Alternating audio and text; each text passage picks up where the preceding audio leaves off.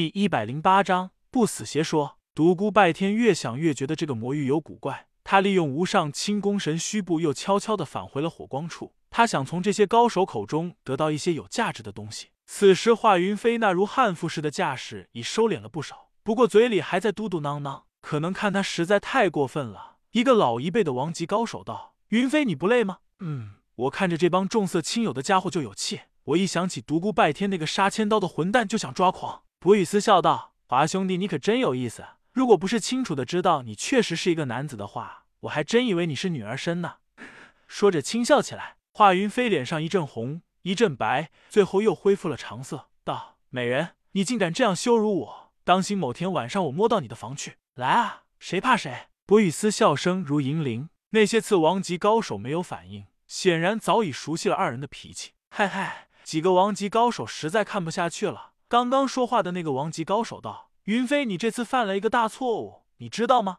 晚辈不知。唉，当初我们真的不该这么早把魔域的事情告诉你们，就怕你们沉不住气泄露出去。你们太年轻了，太冲动了，结果真的还是一谈到魔域，所有的人立时静了下来。是啊，是我太冲动了。华云飞叹气道：“当时我看他一副沉稳的样子，想来他必定有所倚仗，一下子就想到了前辈们所说的魔域。”所以就冲口而出了。唉，这也不能怪你，你太年轻了。李师道，前辈，那个魔王是否真的已经找到魔域？应该还没有。就是他找到了，他也没有进去。为什么？几个次王级高手问道。就连平时最为恬淡的水晶也露出了关注之色。另一个王级高手道：“关于魔域这件事，本来非常隐秘，就连我们也是最近才知道，更不要说你们了。当初只是粗略的告诉你们，一定要阻止他西行。”以免他误入传说中的魔域，避免他魔性大发，彻底激起体内的不死魔力。现在就跟你们仔细的说说吧，让你们对这件事了解的详细一些。暗中的独孤拜天屏住了自己的呼吸，仔细的倾听，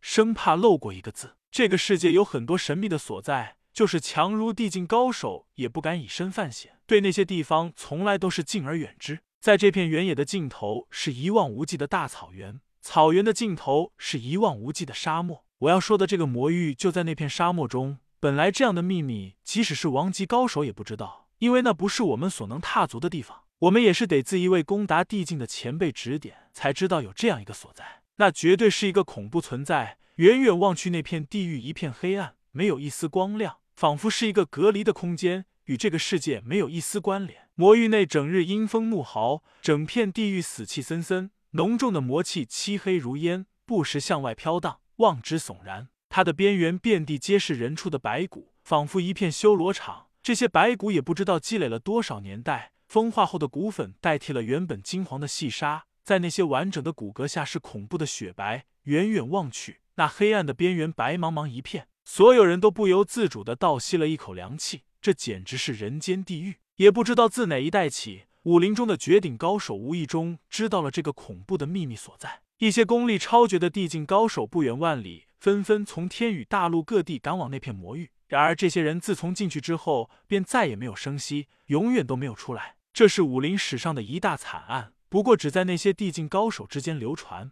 也许那些前辈深知世人皆有好奇心，所以没有将这样一个恐怖的秘密所在告诉世人，防止无数的人白白牺牲。难道一直以来都没有人真正的了解过魔域吗？一个次王级青年高手忍不住问道。听我慢慢说，如果没有后来的事情，那些地境高手怎么会叫那个地方为魔域呢？那个王级高手接着道：“就这样过了过了数十年，武林中不断有地境高手去探险，结果还是无一生还。然而就在那个未知的年代，武林中发生了大的动乱。那场大动乱在武林史上都算是浓重的一笔。一个傲世天才横空出世，如彗星一般崛起，瞬间照亮了整个天宇大陆。”他以年少之身，未及二十岁便突破了王级限制，步入了地境。从此之后，挑战天下各路高手。这样一个天才少年，举世瞩目，无数的光环照耀在了他的身上。然而，就在这时，他变质了。他迷失了本性，在某一个深夜，他狂性大发，开始大肆屠杀武林中人。他所过之处，充满了腥风血雨，几乎无人能够阻挡。就是当时和他平起平坐的地境高手也拦不住。他总是一击即退，忽东忽西，永远让人琢磨不透他的行踪。此后，他更加变本加厉，无恶不作，尤其喜好奸杀女性，天下的名门闺秀人人自危，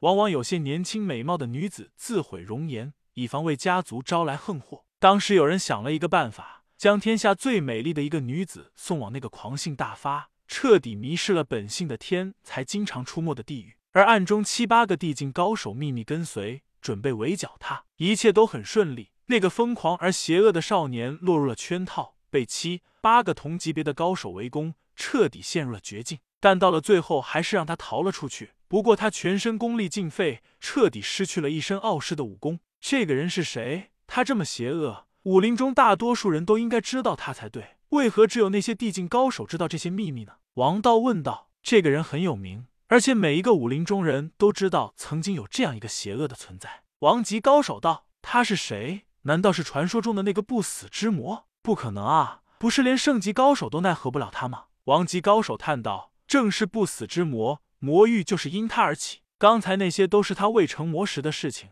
所有这些关于他的秘密，只有地境以上高手才知道。那个邪恶的少年，就是后来的不死之魔。所有年轻高手都吃了一惊。不错，正是他，那个疯狂而又无比邪恶的少年，就是后来凶名四播的不死之魔。”人人都以为这个邪恶的少年即使逃走了，也不能够再作恶了。那些地境高手深知不出十日，那个恶魔便会死于伤痛之中。可是所有人都错了，浑身是血的恶魔非但没有死，还得到了一块圣级高手遗留的金元石。没有人知道他是怎么得到的。在他得到金元石的那一刻，他彻底的舍身成魔了。当恶魔再次出现在人们眼里的时候，他比以前更加的邪恶了，见人就杀，不分男女老幼。不管是否为武林中人，那些地境高手吃惊的发现，恶魔不但功力尽复，而且隐隐有突破地境限制、迈入圣级境界的趋势。这些人再也拦不住这个恶魔了。这是一个流血的年代，武林之中充满了腥风血雨。这是武林史上最为悲惨的年代，到处是杀戮，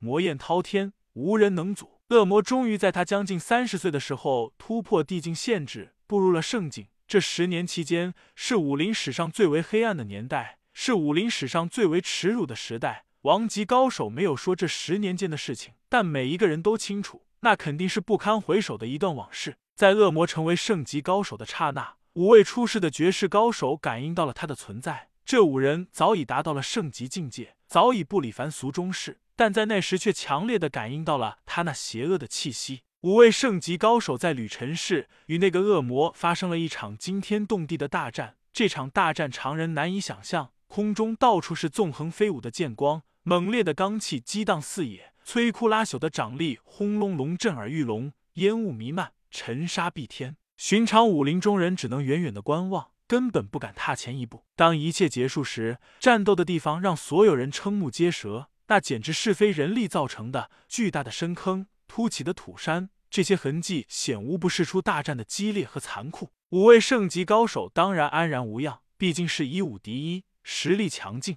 而那个恶魔在这一战之中，则成就了不死之名，向世人展现了他的可怕之处。不死恶魔五脏剧烈，身体骨骼也断裂多处，但最后一刻，他双眼血红，彻底泯情入魔，以垂死之身逃出了圣级高手的包围圈。当时他的速度简直超出了人体的极限。缩地成寸，浮光掠影，御空飞行，在他身上体现的淋漓尽致。这简直超出了武的范畴，即可畏数。暗中的独孤拜天不知为何突然感觉心中升起一股悲意，难受异常。他的内心最深处一个凄凉的声音：七世之徒，我要杀！所有人都负我！真相大白。